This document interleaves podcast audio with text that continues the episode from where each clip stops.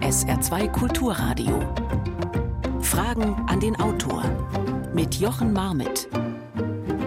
Ich grüße Sie. Unser Buch heute heißt Ich sehe was, was du nicht siehst und das ist Kunst. Erschienen bei DTV, hat 190 Seiten, kosten 22 Euro. Geschrieben hat es Jakob Schwertfeger. Der ist Kunsthistoriker, Autor und Stand-up-Comedian. Für AD Kultur beispielsweise moderiert er Ich sehe was, was du nicht siehst und das ist Kunst. Und auf der Bühne, wie auch sonst, ist sein Leben von Kunst erfüllt und er sagt, Kunst macht unser Leben besser. Dazu gehört auch, dass mit Mythen und Legenden rund um die großen Meister aufgeräumt wird und dass es durchaus auch mal eine Banane sein darf, die da an der Wand hängt, mit einem Rahmen drumherum. Und dass Kunst richtig Spaß macht, das ist sowieso klar. Wir wollen heute am Heiligmorgen mal ein bisschen entstauben, und zwar die alten Ölschinken und suchen nicht zuletzt auch den Sinn des Lebens im leeren weißen Raum voller bunter Tupfer.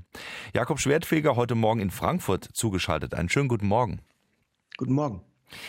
Herr Schwertfeger, zum Warmwerden vielleicht mal drei kurze Fragen an Sie. Was ist Ihr absolutes Lieblingswerk? Ich glaube, es ist von Vermeer die Milchmarkt. Da ist eine Frau drauf, die gießt einfach nur Milch in eine Schüssel. Aber oh, ich könnte äh, wirklich, das ist zum Niederknien. Das ist so wunderschön, das Bild, äh, weil es so eine Ruhe ausstrahlt. Und ähm, passt eigentlich tatsächlich äh, sehr gut äh, zu Weihnachten, jetzt merke ich gerade, mhm. die Ruhe. Und äh, ist genau, glaube ich, verkörpert für mich dieses Bild, die Ruhe, die ich mir viel zu wenig gönne. Und ich finde, wie dieser Künstler, wer mehr den Milchstrahl gemalt hat, das ist unfassbar. Also das, ja, das sieht man eine Bild. Frau, die äh, Milch in ein Gefäß schüttet und in, in der Mitte sozusagen ist dann ein Milchstrahl, der nach unten läuft und das ist so ein Punkt, wo Sie sagen, äh, da, da kann ich stundenlang reinschauen.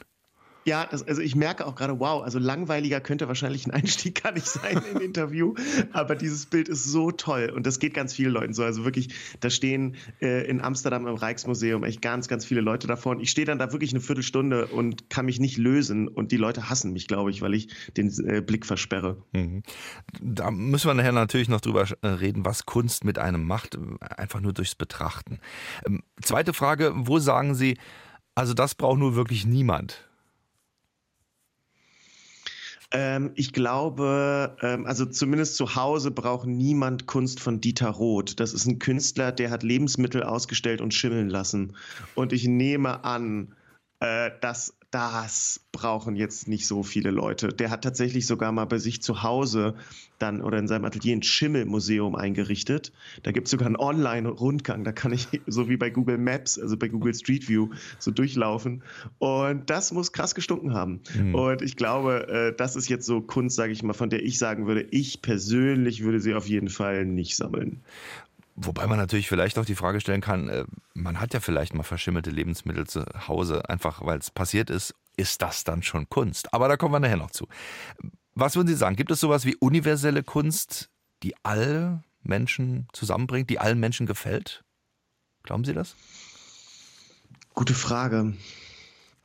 Ähm, ich glaube, es gibt schon so Werke, die alle Menschen faszinieren. Ne? Also zum Beispiel die Sixtinische Kapelle, da wie keine Ahnung, alle kennen ja diesen Zeigefinger von Gott und Jesus, ne? wie, wie, wie, diese beiden Zeigefinger zusammenkommen. Ich glaube, das ist Kunst, die sehr, sehr viele Menschen fasziniert oder auch von Michelangelo, der David, weil das halt handwerklich so krass ist. Ne? Also weil das halt wirklich dramatisch und toll inszeniert ist. Glaube ich, berührt das schon sehr viele Menschen, aber ähm, ich glaube, Kunst, das Schöne ist ja genau diese riesen Bandbreite und dass sich eben nicht alle immer auf ein Werk einigen müssen.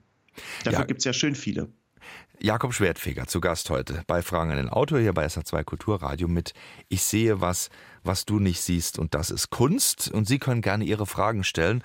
Heute Morgen natürlich auch äh, sehr künstlerisch unser Thema, aber umso freier eben auch alle Fragen, die Sie hier anbringen können. Unter der 0681 65 100 können Sie anrufen oder eine WhatsApp an die gleiche Nummer, die 65 100 in Saarbrücken oder Fragen an den Autor mit Bindestrichen dazwischen at sr.de oder eben eine WhatsApp wie gesagt, an die 0681 65 100. Und dann sind Ihre Fragen hier mit dabei. Fragen wir doch zuerst aber mal Jakob Schwertfeger, wie er und warum vor allen Dingen äh, sind Sie zu diesem, zu dieser Kombination gekommen, sage ich jetzt mal, dass Sie gesagt haben, ich interessiere mich für Kunst und gleichzeitig möchte ich so eine Art Medium sein, ein Vermittler sein, der damit arbeitet. Aber doch auch sehr ungewöhnlich. Also wie ist dieser Weg gewesen? Also es ist so, ähm, meine Eltern haben mich sehr, sehr viel in Museen mitgenommen. Ähm, Kunst war bei uns in der Familie einfach immer ein wichtiges Thema. Und dann habe ich als Jugendlicher angefangen, mich richtig dafür zu interessieren und habe, also es klingt wirklich pathetisch, ne? Aber als ich 16 war, habe ich gemerkt, das ist mein Lebensthema. Das wird mich nie wieder loslassen. Und zumindest bisher, also ich bin jetzt 35, stimmt das. Und ich hatte immer diese Faszination dann für Kunst und ähm, Humor war mir immer schon wichtig auch, aber erst seit zwölf Jahren stehe ich auf der Bühne. Was heißt erst? Ist schon auch ziemlich lang. Hm. Aber erstmal habe ich auf der Bühne viel über so Alltagszeug gesprochen und mich über Alltagsprobleme aufgeregt und so. Und dann irgendwann gedacht, naja, warum bringe ich Kunst und Humor auf der Bühne nicht zusammen? Das macht niemand sonst. Und das ist natürlich auch dann der Gedanke, okay, ich mache mich künstlerisch selbstständig. Was ist mein Alleinstellungsmerkmal? Was habe ich Besonderes? Und ich glaube, das ist eben, also ich will niemandem auf die Füße treten, aber äh, im Kunstgeschichtsstudium habe ich gemerkt, Kunstgeschichte oder Leute, die Kunstgeschichte studieren, sind jetzt vielleicht nicht die klassischen Menschen, die Humor haben. So, um es mal vorsichtig auszudrücken. Und dann habe ich gedacht, ey, warum bringe ich das nicht zusammen? Das, das ist so spannend, auch wenn man in die Kunstgeschichte mal Biografien von Künstlerinnen und Künstlern liest. Da ist ja so viel Humor drin, da sind so viel verrückte Lebensläufe. Und ich finde das einfach super schade, dass nie jemand im Museum lacht. Wann, wann haben Sie mal im Museum gelacht? Äh, ich denke schon, ja, aber dann eher so still. Ja, genau. Und gut. Und, und, und ich hoffe, dass dank mir können Sie es dann laut. So, das ist das Ziel. Sehr schön. Auch wenn man vor Mona Lisa steht, äh, Walter Bachmann aus Neunkirchen fragt nämlich, äh, wie ordnet der Autor Leonardo da Vincis Mona Lisa ein? Ist ja auch ein Thema in Ihrem Buch. Ja, ähm, die Mona Lisa, also ich stelle im Buch ähm, die Frage, warum ist die Mona Lisa das bekannteste Kunstwerk der Welt? Und die, äh, die hatte ja lange eher so C-Promi-Status in der Kunstgeschichte und dann wurde sie bekannt, weil sie geklaut wurde 1911. Und äh, ich schreibe im Buch, das war der langweiligste Kunstraub der Geschichte. Und das äh, sehe ich auch immer noch so, weil das einfach nur ein Glaser reingegangen hat, die an einem Montag von der Wand genommen und ist damit rausgelatscht. That's it. Kein Alarm, gar nichts. Und ähm, ich glaube, es ist schwieriger, Nachdruck der Mona Lisa bei Ikea zu klauen, als damals das Original. Und dann sind die Leute ernsthaft in das, in in den Louvre gekommen, um die leere Stelle an der Wand zu sehen. So. Und das war alles so peinlich, das hat so viele Schlagzeilen gemacht. Und als die Mona Lisa 1913 wieder aufgetaucht ist, war sie weltberühmt.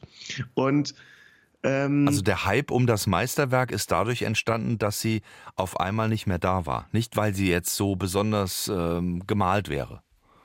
Ja, also genau, das, das hat zumindest den großen Teil dazu beigefügt. Ja, das war schon ungewöhnlich, dass eine Frau so frontal anguckt zu der Zeit. Und das ist auch technisch gut gemalt. Und da hat ja auch Da Vinci eine neue Maltechnik erfunden, nämlich äh, Sfumato heißt die. Äh, das ist, dass diese Mundwinkel so äh, so, so, so verschwommen wirken und man nicht, deswegen nicht so richtig äh, sieht, lächelt sie jetzt oder nicht. Und diese Maltechnik hat er zum Beispiel auch entwickelt. Das heißt, für die Kunstgeschichte war das schon wichtig und wurde viel zitiert ja. und war aber jetzt nicht dieses überragende Werk, das wo man sagt, okay, das überstrahlt ja wirklich alles. Und ganz ehrlich, ich finde die Mona Lisa ein bisschen langweilig. Also es gäbe so viel andere Werke. Ich habe manchmal irgendwie so diese Vorstellung, was würde passieren, wenn Aliens plötzlich auf der Erde landen? Und dann fragen die uns, was ist euer wichtigstes Kunstwerk? Dann müssten wir sie ja zur Mona Lisa nehmen. Und ich würde mich schämen vor Aliens. Ich würde denken, boah, da sind irgendwie andere Werke, die aus meiner Sicht viel, viel spannender sind. Äh, das ist meine persönliche Sicht darauf. Und ich finde auch die Mona Lisa, dieses Lächeln sieht ja eigentlich so ein bisschen aus, als würde sie gerade im Schwimmbad ganz entspannt ins Becken pinkeln. Ne, das, das hat, ich finde, für mich hat das Lächeln nichts Mysteriöses, sondern sowas maximal Entspanntes. Es läuft. Ähm, genau. Und insofern, ich finde die Mona Lisa, ich verstehe, warum sie wichtig ist, aber mich haut hm. sie jetzt nicht vom Hocker. Sie schreiben so schön, Frau vor Landschaft lächelt. Und das war es eigentlich. Wobei, und das ist auch interessant, wenn man genau hinschaut, äh, sie hat keine Augenbrauen. Nee, genau die sind im Laufe der Zeit verblasst. Aber interessanterweise, obwohl das auf tausenden Tassen, Postern, T-Shirts drauf ist, fällt es den Leuten nicht auf. Das zeigt ja auch, wie aufmerksam wir uns Sachen eigentlich angucken und Kunst angucken, nämlich nicht sonderlich aufmerksam. Ähm, und das finde ich schon auch spannend, ja. Jakob Schwertfeger, zu Gast bei Fragen an den Autor. Heute hier bei SA2 Kulturradio 0681 65 100 die Nummer, die Sie anrufen können oder eine WhatsApp an die gleiche Nummer oder Fragen an den Autor mit Bindestrichen dazwischen at sr.de und dann kommt Ihre Frage hier an und hier haben wir eine erste. Wäre es nicht gut für die Kinder näher an die Kunst zu bringen, wenn man den Kunstunterricht an den Schulen mit ihrer Art etwas auflockern würde? Ja, also mehr Humor sozusagen im Kunstunterricht. Äh, die Antwort lautet natürlich ganz klar ja. Ich finde, ich, ich finde, mein Buch sollte verpflichtend für Schulen werden. Punkt. Klar, äh, keine Frage. Ich will das Ding ja auch verkaufen. So, aber ähm, ja, ich glaube, äh, also ich muss, kann nur von mir sagen, ich hatte echt nicht so dollen Kunstunterricht in der Schule.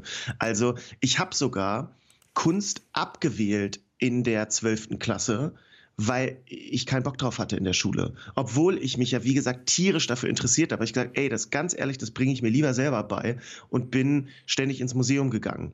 Hm. Ähm, und das fand ich auch, dass in der Schule Kunst weder humorvoll noch lustvoll für mich unterrichtet wurde. Ich hoffe, dass sich das geändert hat.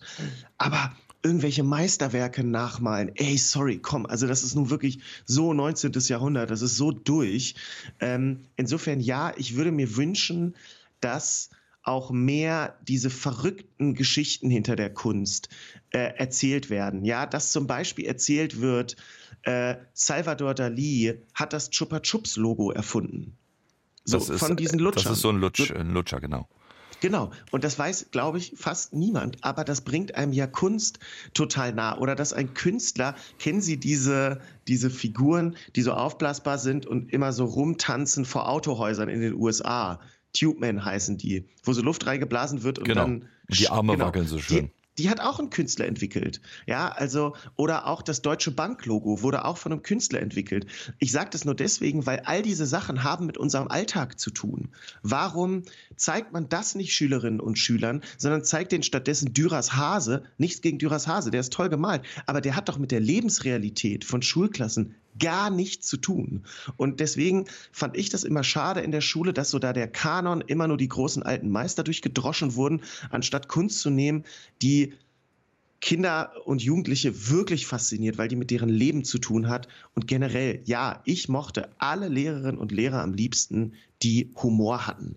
Und genau so sehe ich das halt, habe ich bei Führungen im Museum, ich habe auch lange im Museum gearbeitet, gemerkt und in meinem Buch, dass ich immer und auf der Bühne immer, Humor ist die Eintrittskarte. Wir mögen Humor, da macht, machen uns die Sachen Spaß. Insofern ja, bitte, bitte mehr Humor für Kinder in die Schule. Beantwortet, glaube ich, auch die Frage von Sonja Colling-Burst aus St. Ingbert. Äh, die hat gefragt, was ist das Geheimnis des von Ihnen geschaffenen Formats Kunstcomedy?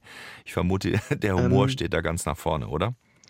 Ja, also das Geheimnis ist vor allen Dingen Arbeit. Leute unterschätzen, glaube ich, wie unfassbar viel Arbeit Humor bedeutet. Ja, also wenn ich ähm, keine Ahnung, das, das klingt dann so locker, dass ich zum Beispiel sage, hier abstrakte Kunst, äh, verstehe ich, dass viele Leute das überfordert, aber wenn so ein Jackson Pollock, der hat ja Farbe auf äh, die Leinwand geworfen, getropft, man nennt das Action Painting, mit dem ganzen Körper gemalt. So, ich verstehe, dass Leute da sagen, habe ich nicht so einen Zugang zu. Dann überlege ich mir, okay, was ist ein cooler Vergleich? Was, was, womit können die Leute was anfangen? Was ist Abstraktion, die die Leute kennen? Zum Beispiel das Nike-Logo dieser Swoosh, dieser Haken von Nike auf den Schuhen, auf äh, T-Shirts, wo auch immer drauf. Und ne, dass ich sage, guck mal, das ist auch Abstraktion im Alltag. Denn ursprünglich war dieser Nike-Swoosh inspiriert von der Siegesgöttin Nike und von ihrem Flügel. Von diesem Flügel ist aber nichts mehr übrig geblieben, sondern das Nike-Logo ist komplett abstrakt. Aber damit kannst du was anfangen, weil es umgibt dich im Alltag die ganze Zeit. Und so einen Vergleich zum Beispiel zu finden, der ja irgendwie locker und humorvoll ist, ey, da sitze ich tagelang dran. Mhm. Und deswegen sage ich, äh, möchte ich immer betonen, so Humor ist tierisch viel Arbeit und ich glaube genau, Kunstcomedy ist ja ein Genre, das ich mir ausgedacht habe, das ich gegründet habe. Ich finde es immer witzig, wenn Leute mich fragen, ja, Sie sind ja, wie kommt es, dass Sie der einzige Kunstcomedian in Deutschland sind? Ja, ich habe es mir ausgedacht. Es würde mich wundern, wenn jemand anderes es auch wäre. Und ich glaube, das Geheimnis ist ähm, eben locker flockig dran zu gehen und Kunst von diesem Thron runterzustoßen, von diesem elitären, heiligen Thron, sondern zu sagen, ey, ihr könnt ganz normal über Kunst reden und ich rede humorvoll über Kunst, ich erkläre euch die Sachen humorvoll über Kunst, aber ich nehme auch Kunst. Äh, Kunst macht ja so viele Themen auf, ne? dass man kann über jedes Thema humorvoll im Rahmen von Kunst sprechen und das tue ich. Was ist dann mit denen, die sagen, ich arbeite da auch hart dran. Ich bin Künstler, das ist sozusagen meine Bestimmung, also das, das Handwerkliche, ja.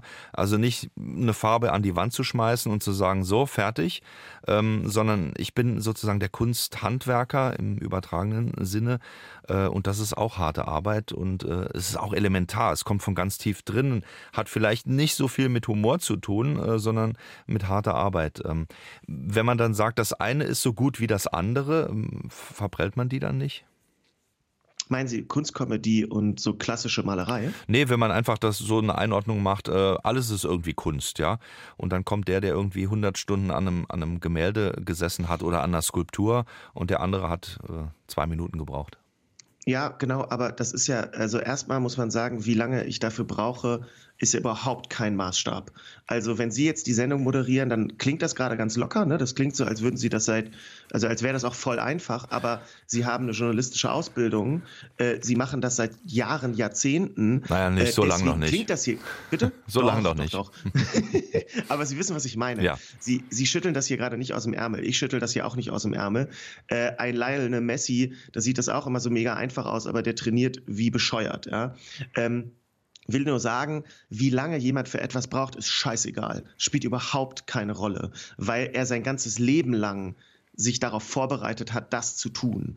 Ähm, deswegen, ich finde es immer schwierig, wenn Kunst als so, ja, das Handwerkliche ist so wichtig. Ich verstehe, wenn Leute unfassbar naturgetreu malen, da wahnsinnig viel Arbeit reinstecken, muss man sagen, die kriegen ja den Respekt. Wer den Respekt nicht kriegt, sind die Leute, die zwei Minuten für ein Bild brauchen. Das heißt, ähm, die, die handwerklich gut sind, die kriegen ihren Respekt vom Mainstream sowieso. Aber die anderen, das sind die, wo ich auch auf der Bühne viel das behandle und sage, ey, ich verstehe euch ja. Ich verstehe das Publikum, dass die sagen, mich überfordert vieles. Ja, mein absoluter Lieblingssatz ist ja, das kann ich auch. Ne, das ist ja der schlimmste Satz, den man über Kunst sagen kann, weil er so unfassbar schwer zu entkräftigen ist. Und da sage ich dann immer, es geht bei Kunst nicht nur um das Handwerk. Wenn es nur um das Handwerk ginge, dann wäre Madame Tussaud, diese realistischen Wachsfiguren, das wäre die einzige und beste Kunst überhaupt, weil sie ist handwerklich perfekt. Ja, aber sie ist auch mega langweilig. Also das, Madame Tussaud hat sich doch schnell auserzählt. Interessant wird's doch, wenn man über den Tellerrand hinausdenkt und sagt, Scheiß drauf, jetzt werfe ich einfach mal Farbe auf eine Leinwand und gucke, was damit passiert. Und nur weil etwas, äh, sage ich mal, handwerklich simpel ist, heißt es nicht, dass die Idee nicht komplex wäre. Ja, sondern es geht ja bei Kunst viel um über den Tellerrand hinauszudenken und auch in der, keine Ahnung, auch im, eine simple Idee ist zum Beispiel auch der Kaffeefilter, den hat Melitta Benz ähm, ne, Melitta, hat den äh, 1908 entwickelt aus dem Löschpapier ihres Sohnes. Er hat sie Kaffeefilter aus Papier entwickelt. Würde man jetzt aus heutiger Sicht sagen, ja, easy, kann ich auch, ist ja nicht schwer. Doch, weil es das vorher noch nie gegeben hat. Es ist ja immer, wir können das alles immer erst, wenn wir das schon mal gesehen haben. Und deswegen ist selbst Farbe auf eine Leinwand klatschen, ähm, Malevich, ist ein Künstler, der hat 1915 ein schwarzes Quadrat gemalt. Das können wir alle auch, ich weiß. Aber 1915 hättest du das nicht gekonnt. Denn 1915 haben die Leute alle noch Landschaften gemalt, alle sich bemüht, ziemlich realistisch zu malen. Ein paar wie Picasso haben schon angefangen, bisschen abstrakt. Und dann kam der und hat ein schwarzes Quadrat gemalt. Das war vollkommen crazy. Das hat gegen alle Regeln verstoßen. Die Leute haben das gehasst, die sind durchgedreht. Und der hat eben out of the box gedacht, hat sich gedacht, ey, aber ich will euch zeigen, Malerei kann alles sein. Und natürlich ist das ein Extrembeispiel, hm. aber den Mut, das zu tun, ist eben nicht so easy. Das kann ich auch. So wie Salvador Dali, das äh, lernen wir auch aus Ihrem Buch. Äh, einer der ersten, sage ich jetzt mal, war, der verstanden hat, dass man äh, zerlaufenden äh, Camembert auch als das Verrinnen der Zeit in Kunst umsetzen kann. Auch ein ja, sehr schönes Beispiel, wie ich finde. Ähm, weil wir haben alle schon mal gesehen, wie der Käse sozusagen zerläuft. Aber daraus eben dann so etwas, muss man sagen, Geniales ähm, zu fertigen, ist natürlich dann schon eine ganz besondere Leistung in Anführungszeichen. Wobei wir dann auch bei dem Thema wären äh, Wahnsinn und äh, das Geniale.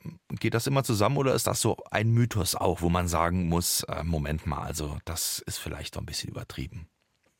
Äh, ganz kurz ein Satz, ich gehe sofort auf Ihre Frage ein zu dem Camembert. Das ist übrigens das Schöne an meinem Job, ne? dass ich die ganze Zeit wie ein Trüffelschwein nach Fun Fact suche. Und alle kennen ja diese fließenden Uhren von Dali und dass die von Camembert inspiriert wurden, das hat er selber mal erzählt, fand ich großartig. So, ähm, Genie und Wahnsinn liegen nah beieinander, sagt man ja gerne. Glaube ich nicht glaube ich teilweise, ja, ich glaube, da ist was dran, aber dieser Satz immer, ja, alle Künstler haben einer Klatsche, deswegen machen die das. Nee, nee, nee, nee, nee, nee. Die haben teilweise auch einfach keinen Bock auf so ein, sag ich mal, ein völlig normales Leben, einen normalen Bürojob, sondern die haben eben Lust, äh, über die Gesellschaft zu äh, reflektieren, die haben Lust, kreativ zu sein. Ja, das sind nicht alles Verrückte. Äh, damit macht man es sich viel, viel zu leicht. Und ähm, Trotzdem wissen ja Künstlerinnen und Künstler über diesen Stereotyp und bedienen den auch bewusst. Ja? Also zum Beispiel eben Salvador Dali hat sich ja ganz bewusst als so ein vollkommen exaltierter, verrückter, crazy Künstler inszeniert. Da muss man aber eben sagen, inszeniert. Der ist dann zum Beispiel äh, mit einem Ameisenbären Gassi gegangen durch Paris. So, also was für eine geile Aktion. Hat auch Journalisten dazu eingeladen. Da gibt es wunderbare Fotos von. Das sieht aus, als wäre er mit so einem plüschigen Lauf, Laubbläser unterwegs. Wahnsinn. Äh, Dali hat auch mal in einem Nashorngehege gemalt. Also der wusste ganz genau, wie er diesen Stereotyp, den Leute haben, hm. bedient. Das ist ja heute nicht anders. Rockstars, die sind ja nicht alle nur am Saufen und Drogen nehmen, sonst könnten die gar nicht so viel Musik produzieren. Ja, ähm, und so, so, so einen getakteten Tagesablauf haben. Ja, manche schmieren ab, gar keine Frage, I know. Aber es sind eben nicht alle. Und das ist in der Kunst ganz genauso, dass die genau wissen, wie sie sich zu inszenieren haben. Was dass, ja zum äh, Teil auch den Marktwert dann deutlich erhöht. Auf jeden Fall. 100 Prozent. Wir lieben Mythen, wir lieben Geschichten. Ähm, natürlich, weil ich kaufe dann eben nicht mehr nur ein Bild, sondern ich kaufe eine Story. Ich kaufe die Story, ey, Dali ist mit dem Ameisenbärengasse gegangen, der hat in einem Nashorngehege gemalt. All diese verrückten Sachen kaufe ich ja mit. Ne, das ist ja, keine Ahnung, bei Mode ganz genauso. Wenn ich Nike kaufe, dann kaufe ich eben auch dieses Hip-Hop-Image. Ich kaufe mit, dass Michael Air Jordan, dieser Basketballer, diese Schuhe getragen hat, äh, diese, diese Air Jordans. Ja, das kaufe ich ja mit. Ich kaufe ja all dieses coole Image mit und mit der Kunst läuft es nicht anders. Ne? Aber teilweise ist es auch so bei äh, Van Gogh, das ist ja so der Stereotyp des verrückten Künstlers, das ähm, muss man mal sagen, ist in großen Teilen Quatsch. Der Mann und also sein Ohr. Sich, ja, das Ohr, genau. Aber ähm, da wird auch immer gesagt, ja, der hat so im Rausch geschaffen, völlig wahnsinnig, war gar nicht Herr seiner Sinne. Nein, der hat super viel Vorzeichnungen gemacht. Der hat ein und dasselbe Motiv oft mehrmals gemalt, richtig oft teilweise. Das heißt, der hat sich ganz genau überlegt, was er da malt. Der war informiert, der hatte viele, der wusste, was in der Kunstszene abgeht. Der wusste ganz genau, was er macht, ist neu, weil da ist der Pinselstrich anders und so. Der wusste, was er tut. Der war nicht einfach nur verrückt und hat das deswegen gemacht. Und äh, das versuche ich in meinem Buch auch durchaus zu betonen, zu sagen, ey, guckt euch das genau an und nicht jeden Mythos glauben. Ich sehe was, was du nicht siehst, und das ist Kunst, so der Titel des Buches, über das wir heute mit Jakob Schwertfeger hier auf SA2 Kulturradio Fragen an den Autor sprechen. Wir haben noch jede Menge weitere Fragen. Übergang zwischen Original und Fälschung ist manchmal fließend. Beispiel Wolfgang Beltracchi. Würden Sie dessen Werke als Fälschung ansehen oder doch schon eher als Originalkunstwerke? Spannende Frage. Ähm, also Wolfgang Beltracchi war ja so der bekannteste Fälscher der Nachkriegszeit. Und ich finde, bei dem sie, also nein, dessen Fälschungen sind keine Kunst für mich, weil er hat ja eigene Werke gemacht. Ne, die, also Wolfgang Beltracchi hat ja dann, nachdem er aufgeflogen ist, selber gemalt. Ich weiß nicht, ob Sie die Werke mal gesehen haben. Die sind richtig schlecht aus meiner Sicht. Die sind richtig uninnovativ. Das sind einfach langweilige Porträts, wie es sie dutzendfach sonst gibt. Und da, finde ich, sieht man ziemlich gut. Wolfgang Beltracchi konnte unfassbar gut andere Künstler imitieren, sich da reinversetzen. Und das Besondere an ihm war ja, dass er Dutzende Stile fälschen konnte. Der konnte eben nicht nur ähm, keine Ahnung, Ernst Ludwig Kirchner imitieren oder Max Ernst, sondern ganz, ganz viele. Und das ist ein irrer Skill. Das kann man ihm nicht absprechen. Aber seine eigene Kunst, oh Gott, ist das langweiliges Zeug. Wow. Also da, äh, da finde ich, sieht man, der Typ hatte nicht so geile Ideen, aber er konnte wahnsinnig gut imitieren. Und by the way, wo wir gerade bei Mythen waren, ne? Wolfgang Beltracchi, da gibt es eine Doku, die heißt, glaube ich, Wolfgang Beltracchi Meisterfälscher. Lief auch im Kino, haben viele mhm. Menschen gesehen, läuft immer mal wieder im Fernsehen. Das ist keine Doku. Da, das wird immer so dargestellt. Da ist ja dann Wolfgang Beltracchi so der coole Lebemann, der so ganz ganz locker und also kommt wahnsinnig gut in dieser Doku bei weg. Ja, weil es keine Doku ist. Diese Doku hat der Sohn seines Anwalts gedreht. Sorry, aber das ist nicht neutral. Das ist nicht das, was ich unter einer Dokumentation verstehe. Das ist ein Imagefilm. Also und Mythenbildung äh, in der ganz äh, Jetzt- und Hierzeit. Imagebildung, genau. Und, und das muss man sagen, Wolfgang Beltracchi ist sehr, sehr schlau, was das angeht. Der, der hatte ja die Wahl, werde ich jetzt als, de, und das muss man ja auch mal sagen, diese ganzen Fälscher, das sind ja keine Genies, das sind geldgeile Verbrecher. Punkt. Die machen das nicht, weil sie der Kunstszene den Spiegel vorhalten wollen. Nein, die wollen einfach illegal Geld verdienen. Punkt aus Ende so. Und das wollte Wolfgang Beltracchi auch. Und natürlich hat er es schlau gemacht, sich im Nachhinein als dieser lockere Typ zu inszenieren, der sagt, ja, die Kunstszene ist völlig überdreht und der Kunstmarkt ist überhitzt und diese Experten sind so bescheuert. Hat er alle, hat er überall auch einen Punkt. Also, dass da auch eine Max-Ernst-Experte sich hinstellt und allen Ernstes sagt, nö, da brauche ich keine naturwissenschaftliche Untersuchung des des Bildes, das mache ich mit meinem bloßen Auge. Das ist natürlich völlige Überheblichkeit. Mhm. Und natürlich zeigt so ein Fälschungsskandal auch die Schwachstellen des Kunstmarktes. Aber um das, die Frage zu beantworten, ich sehe Wolfgang Beltrackis Fälschung nicht als Kunst, weil sie, sie bauen ja auf den Gedanken anderer Künstler auf. Sie, sie sind ja nur ein Abklatsch der eigentlichen Idee die die Künstler eigentlich hatten. Und er imitiert das nur, das wahnsinnig gut, hat auch ja neue Werke quasi. Da waren ja Werke, die sind verschollen gegangen oft im Zweiten Weltkrieg. Nur der Titel war überliefert, nicht die Abbildung. Und er hat im Stil des Künstlers mit dem Titel das Werk quasi aufgefüllt. Und das ist eine, ist eine enorme Leistung.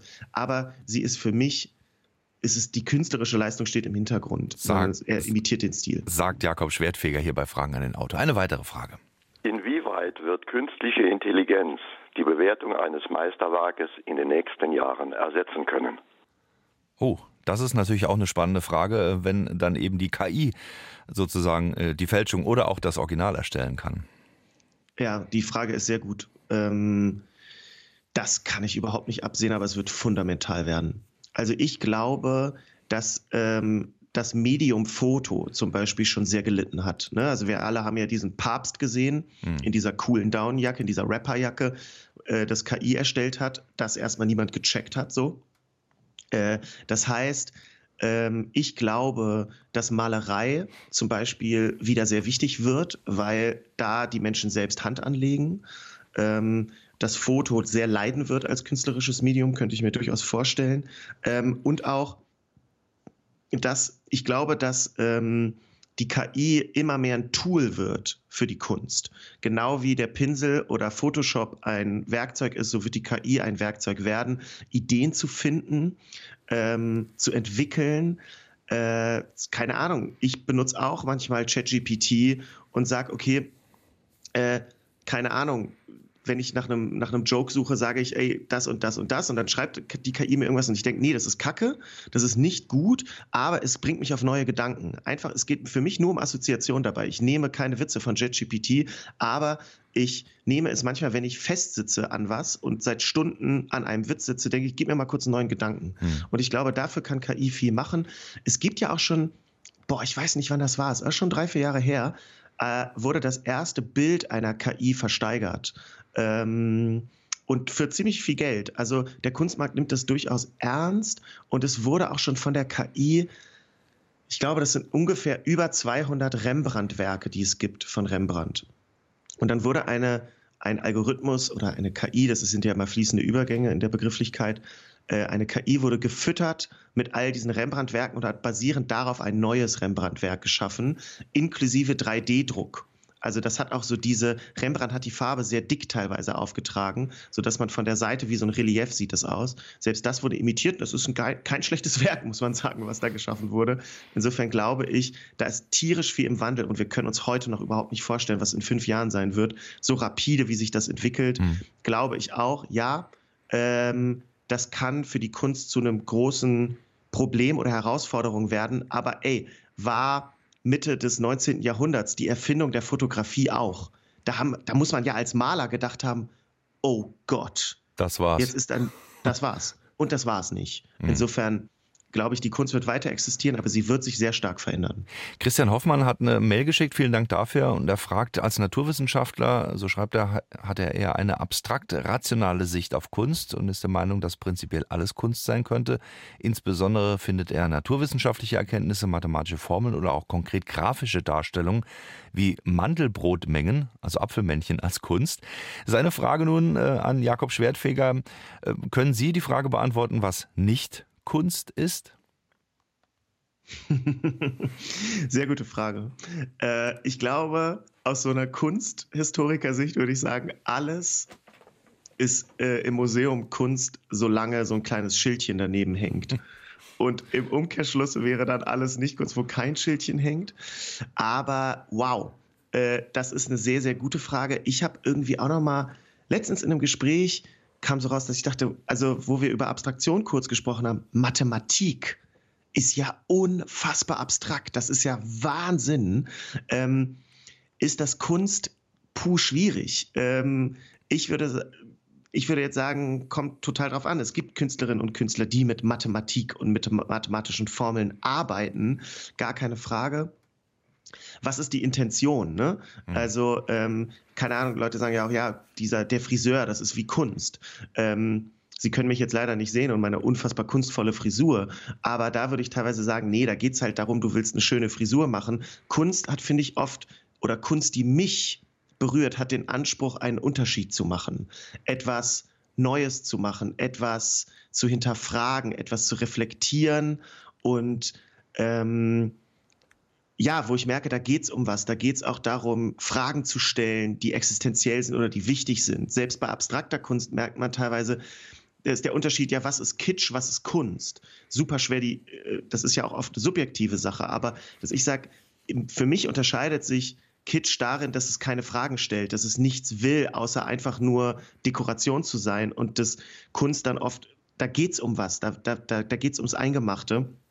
Da, aber am Ende merken Sie, wie ich schwimme gerade, weil es unglaublich schwierig ist, diese Grenze zu ziehen. Was ja auch das Spannende ist, dass Kunst eben so unglaublich offen sein kann und ähm, dadurch so bereichert ist. Und da kommen wir äh, dann doch einfach, wenn Sie gerade am Schwimmen sind, zur nächsten Frage. Ist gar kein Problem.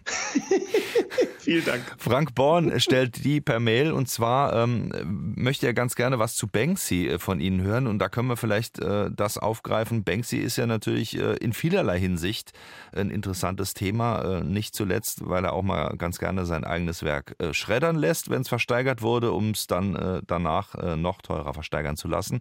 Ähm, aber auch natürlich die Frage nach dem Politischen bei Banksy. Ähm, beispielsweise war gerade wieder ein Werk aufgetaucht, allerdings allerdings nur für zwei Stunden in der Öffentlichkeit. Das war ein Stoppschild mit Drohnen, die auf diesem Stoppschild zu sehen waren. Also eine ganz klare politische Aussage. Äh, stoppt die Drohnen, wenn man es jetzt mal ganz einfach nimmt. Und das hat natürlich einen aktuellen Bezug. Also Banksy würde ich jetzt Sie fragen wollen, ähm, ist das für Sie einer der ganz großen äh, politischen Künstler unserer Zeit? Ich glaube, er ist ein ganz, ganz wichtiger politischer Künstler für den Mainstream, ja.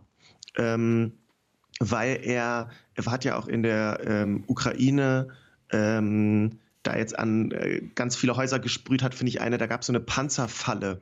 Das sind ja so, so riesige Metalldinger. Da hat er eine Panzerfalle und an die Wand dahinter so gesprüht, dass es aussieht, als würden zwei Kinder darauf äh, wie eine Wippe hm. das benutzen. Das fand ich auch total stark, ne? dieser Gegenstand, Panzerfalle, so ganz schlimmer Kriegsgegenstand und dahinter irgendwie so, ja, was ist mit den Kindern eigentlich, ne? In dieser, in dieser Region und in diesem ganzen Krieg. Ähm, insofern, ja, ich halte Banksy für ähm, sehr politisch und auch sicherlich wichtig. Ehrlich gesagt, manchmal aber auch ein bisschen platt. Also dieses Werk mit den Drohnen, das ist ja wirklich ein Stoppschild und da hat er da 3D-mäßig die Drohnen drauf, denke mir, ja, stopp die Drohnen. Das ist genau wie Sie gesagt haben, ja, mhm. wo ist der zweite Boden so? Das ist so, da brauche ich keine Sekunde nachdenken, ich checke das sofort. Das ist cool, Deswegen funktioniert es im Mainstream, weil es so mega plakativ ist. Aber da fehlt mir manchmal so ein bisschen der Tiefgang, wo ich so denke, ja, I get it so. Aber das Problem ist, ich verstehe es irgendwie zu schnell. Es ist so, manchmal fehlt mir da der Gedanke, ich habe auch schon gedacht, Drohnen sind nicht cool, stopp die Drohnen. Äh, okay, danke dafür, so. Ähm, aber trotzdem, keine Ahnung, diese beiden sich küssenden Bobbys, ne, diese, äh, die, ähm, diese englischen Soldaten oder die, was sind das, diese Polizisten? Polizisten. Das ist ja cool, dass Banksy durch seine Bekanntheit auch so ein Thema wie Homophobie und äh, so dieses ganze in den Mainstream holt und äh, thematisiert. Das ist super. Ja, ich finde, der nutzt seine, seine Reichweite und seine Bekanntheit sehr gut. Ich finde seine Werke manchmal ein bisschen flach, ehrlich gesagt. Okay. Jakob Schwertfeger zu Gast bei Fragen an den Auto hier auf SA2 Kulturradio. Wir haben noch jede Menge Fragen, also vielleicht ein klein bisschen kürzer antworten, dann kriegen wir noch einige durch. Die nächste bitte. Ich rede einfach doppelt so schnell. Da hat ein Künstler auf dem Kudamm, glaube ich, war das, ein Auto, ein älteres Auto mit Beton volllaufen lassen. Das war Kunst. Ähm, was soll denn Kunst oder wofür ist die Kunst gut? Ja, ein Auto mit Beton Auto. volllaufen lassen, immerhin. Ja, ist doch eine geile Art und Weise, sich einen Parkplatz zu sichern.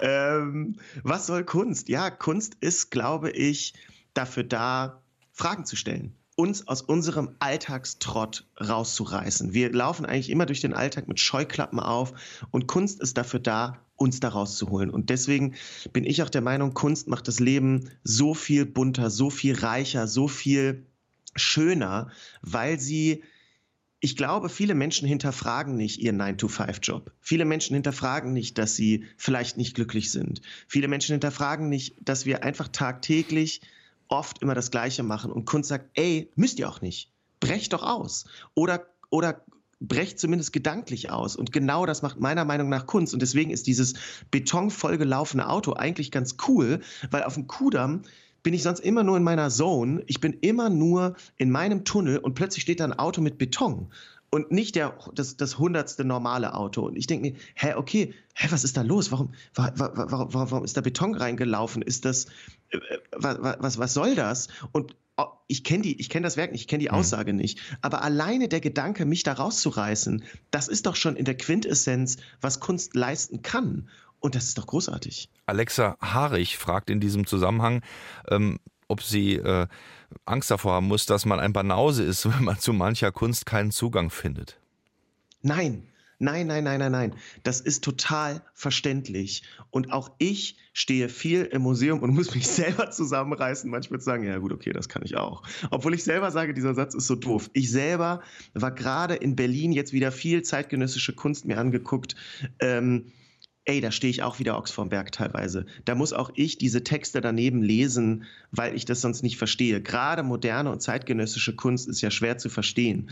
Äh, insofern nein, ähm, Sie sind überhaupt keine Banausen, lesen Sie mein Buch, dann haben Sie ein bisschen mehr Zugang. Aber nein, auch ich muss mir all das aneignen und auch ich stehe da oft und verstehe das nicht und das ist vollkommen in Ordnung. Ich glaube, nur äh, cool wäre es dann nicht zu sagen, äh, was für ein Scheiß kann ich auch, weitergehen, sich aufregen, sondern zu denken, okay, warum regt mich das denn auf? Ähm, warum finde ich das denn doof? Und sobald man diese Frage stellt, kommt man ja ganz schnell darauf, okay, was ist denn Kunst für mich? Und dann kommt man ja zu den richtig interessanten Fragen. Und deswegen geht es mir nur darum, vielleicht nicht diese ablehnende Haltung zu haben, aber ich verstehe, dass Museen leider, leider einem oft das Gefühl geben, dumm zu sein, weil sie ja keine erläuternden Texte dazu packen. Und das will ich mit meinem Job ändern. Ich will ich will Zugänge schaffen. Eine Frage, die jetzt im Anschluss an die äh, Diskussion, die wir schon angesprochen haben, äh, wie Kunst auch in der Schule dargestellt wird oder in der Uni kommt.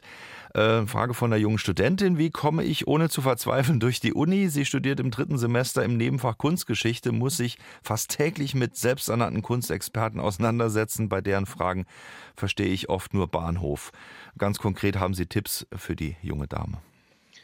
Äh, ich verstehe die junge Dame sehr gut, weil ich ähm, tatsächlich auch zweimal kurz davor war, mein Stu Kunstgeschichtsstudium abzubrechen. Weil ich dieses trockene Experten der Hergelaber in der Uni auch gruselig fand. Also ähm, da hat mir die Leidenschaft irgendwie immer gefehlt. Insofern ähm, halte durch. Ähm, und ich glaube, sich selber die Leidenschaft erhalten, selber dann einfach weiterhin viel ins Museum gehen und sagen, ey, mir war immer der emotionale Zugang zu Kunst auch wichtig. Und in der Uni war das definitiv nicht Thema.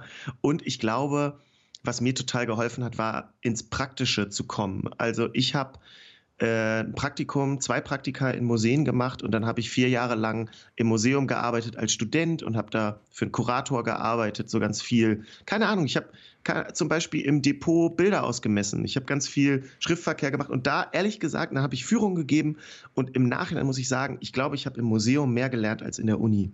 Heißt, ähm, bei der Dame habe ich jetzt auch das Gefühl, sie würde vielleicht nicht unbedingt eine wissenschaftliche Karriere einschlagen, dann mach ein Praktikum, äh, guck, dass du in Kunstjobs kommst, weil da wird praktisch mit Kunst ab, äh, umgegangen und das ist auch super spannend.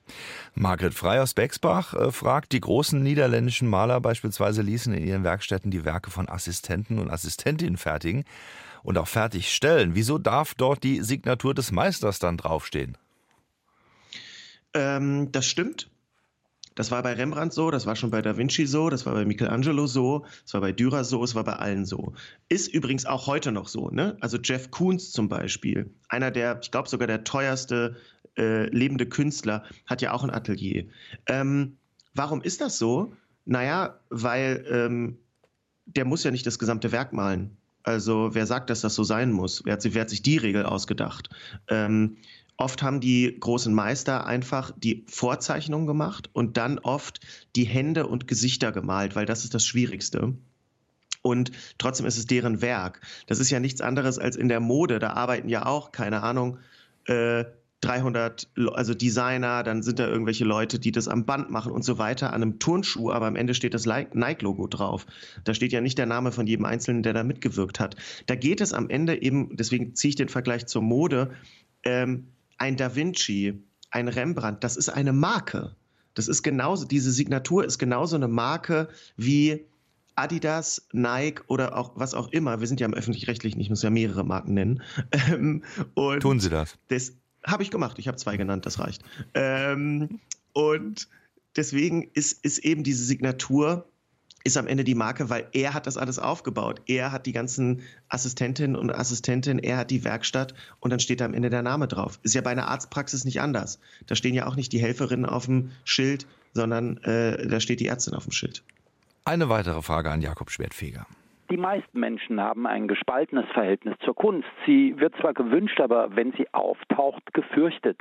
Unter den Berufsbildern, beispielsweise Ausbildungsberufen, suchen sie meist vergeblich Künstler oder Künstlerinnen. Lern was Anständiges, damit kannst du kein Geld verdienen und ähnliche Totschlagargumente. Der große Loriot hatte zum Beispiel das Glück, äh, von seinem Vater gefördert zu werden, Künstler zu werden. Sehr selten. Bis einer Künstler ist, geht er leider in unserer Gesellschaft durch die Wüste. Sehr schade. Interessante Anmerkungen, die wir da bekommen haben. Vielen Dank dafür. Ähm, ja, Künstler mhm. sein mhm. äh, und Künstler werden und dann auch, auch davon leben können. Ähm, das ja. ist nach wie vor, wenn ich aber so raushöre, was man alles damit machen kann, auch im Produktdesign oder vielleicht in anderen Zusammenhängen, äh, gibt es da mittlerweile ganz andere Möglichkeiten oder ist das immer noch äh, ähnlich, wie der Hörer das beschrieben hat? Ne, ich kann das schon nachvollziehen, was er da gesagt hat. Da ist viel Wahres dran und ich finde auch die Haltung richtig zu sagen, das ist total schade. Ne? Also ich finde das ja ganz schlimm, wenn Leute letztens in einer Show, als ich auf der Bühne stand, hat mich jemand, ich mache oft eine Fragerunde mit dem Publikum, weil ich gerne interaktiv arbeite, und hat jemand gefragt, machst du eigentlich noch was Richtiges?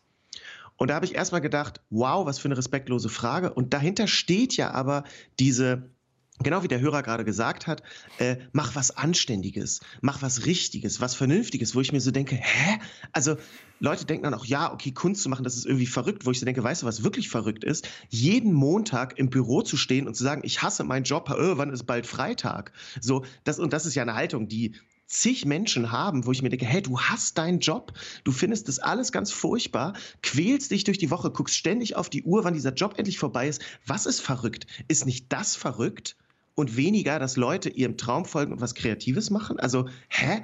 Oft werden ja diese anständigen Jobs so hingestellt, als wäre es das einzig Wahre. Das würde ich doch mal arg bezweifeln, wenn wir danach gehen, womit werden die Leute glücklich?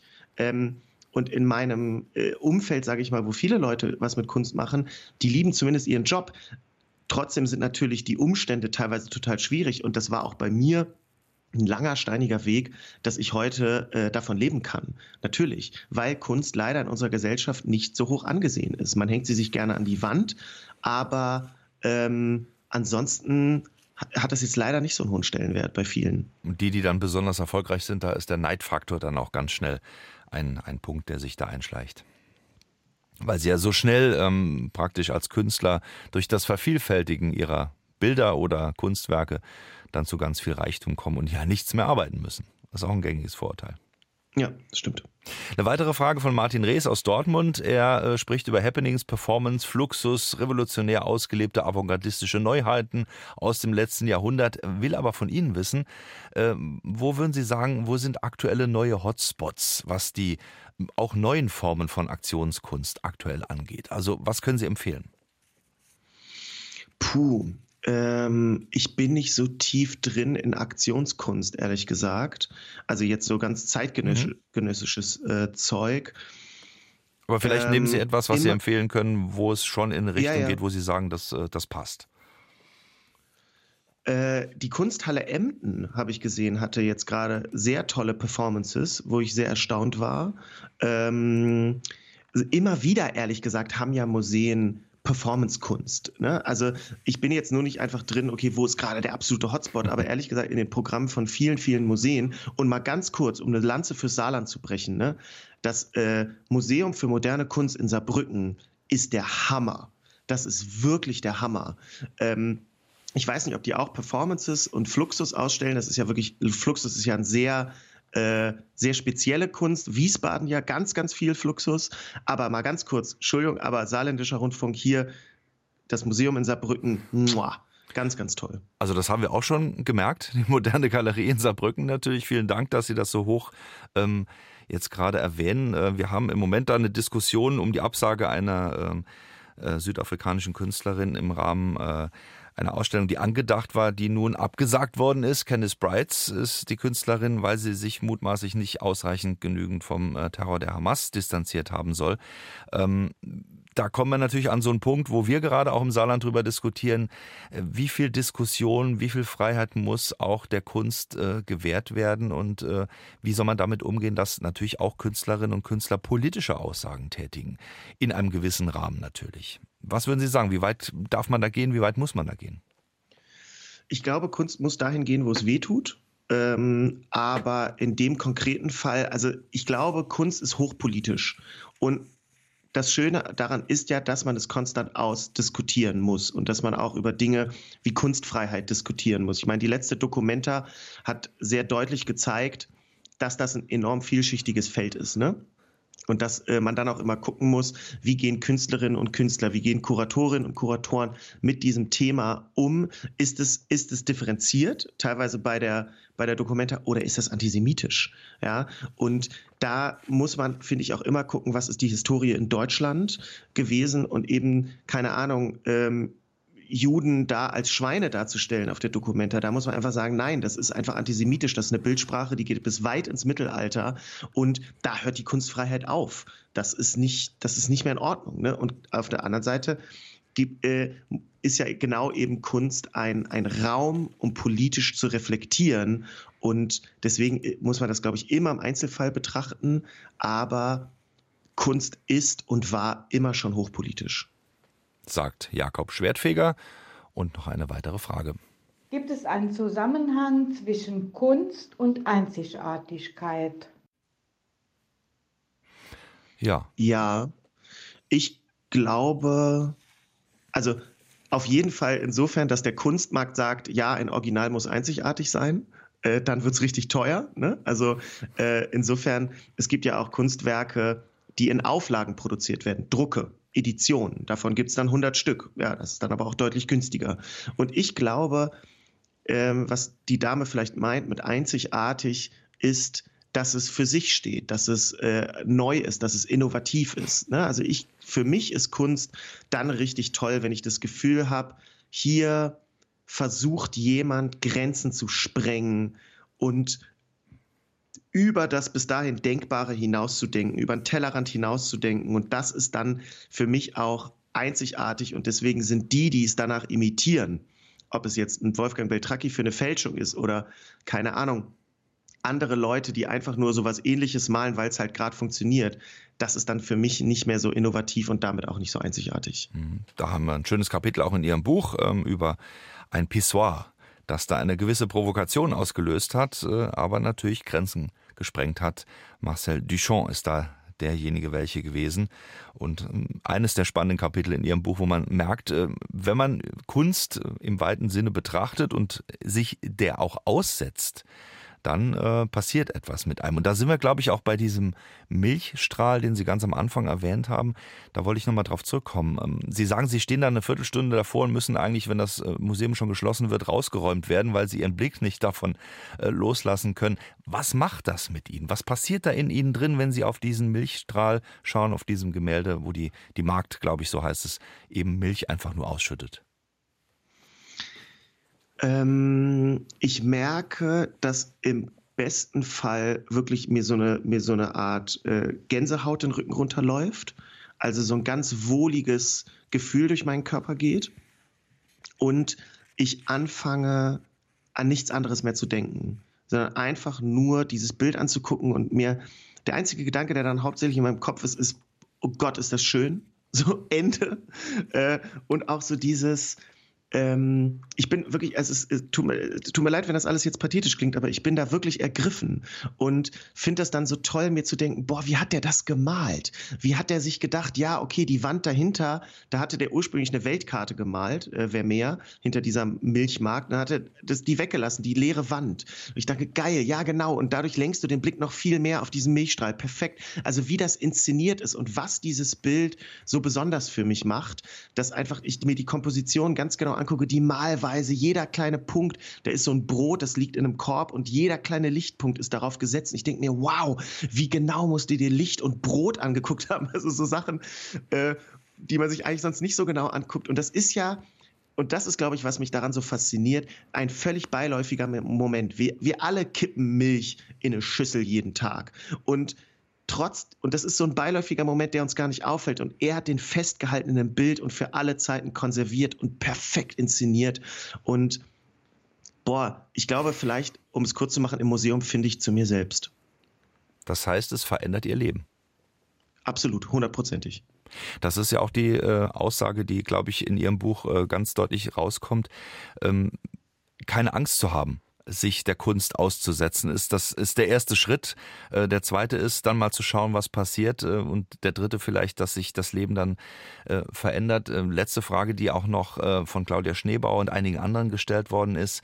Da geht es um den Kunstmarkt, der als snobistisch abgehoben oder auch überteuert dargestellt wird. Was ist das überhaupt, der Kunstmarkt? Ähm, würden Sie sagen, da brauchen wir gar nicht drauf zu achten oder da müssen wir auch mit dabei sein, damit wir verstehen, um was es geht? Brauchen wir den Kunstmarkt?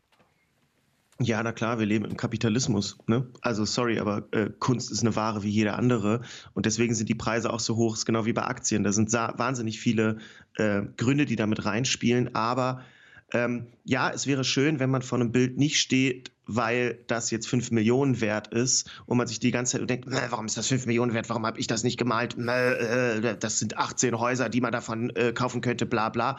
Gut, 18 Häuser für 5 Millionen aktuell schwierig, egal. In London ähm, vielleicht. Genau. Äh, eine genau. Garage. Nein, aber dass, dass, dass, man, dass man die Kunst auf sich wirken lässt und sich, weil wir, wir regen uns ja über diese hohen Preise auf. Verständlich, verstehe ich. Aber lass das doch zur Seite äh, lass dich doch von Geld da nicht beeinflussen, sondern frag dich, finde ich das Werk schön? Und wenn ich es schön finde, dann ist das doch in Ordnung. Wenn jemand bereit ist, dafür 10 Millionen zu zahlen, dann finde auch ich das wahnsinnig. Aber, äh, well, dann ist es halt so, ist doch egal. Also, ja, ich fände es manchmal schön bei der Betrachtung von Kunst, dass Geld vielleicht nicht so wichtig ist. Dann an Sie die Frage, der angesagteste Geheimtipp in Sachen Kunst. Äh, Sie können es jetzt natürlich äh, auch verschweigen, aber Sie haben vorhin schon äh, Emden erwähnt, dann die moderne Galerie in Saarbrücken. Wo würden Sie sagen, sollte man suchen? Wo sollte man im Moment oder nächstes Jahr auf jeden Fall hingehen? Caspar David Friedrich feiert, glaube ich, auch ein Jubiläum nächstes Jahr.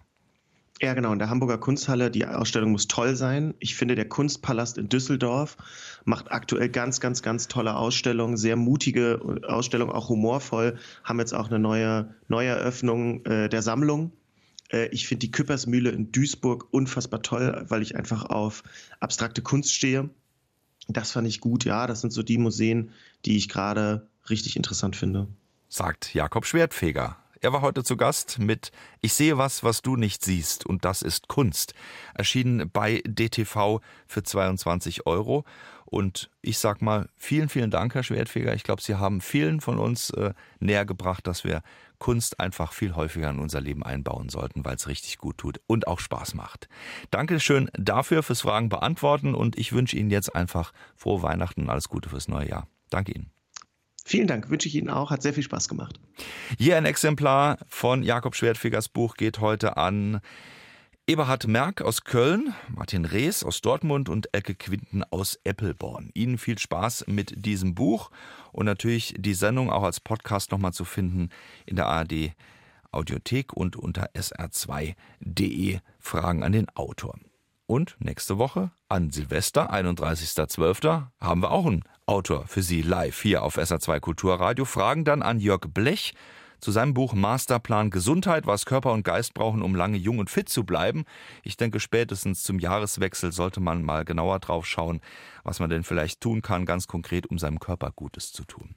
Nächste Woche ab 9.04 Uhr hier auf SA2 Kulturradio dann mit meinem Kollegen Kai Schmieding.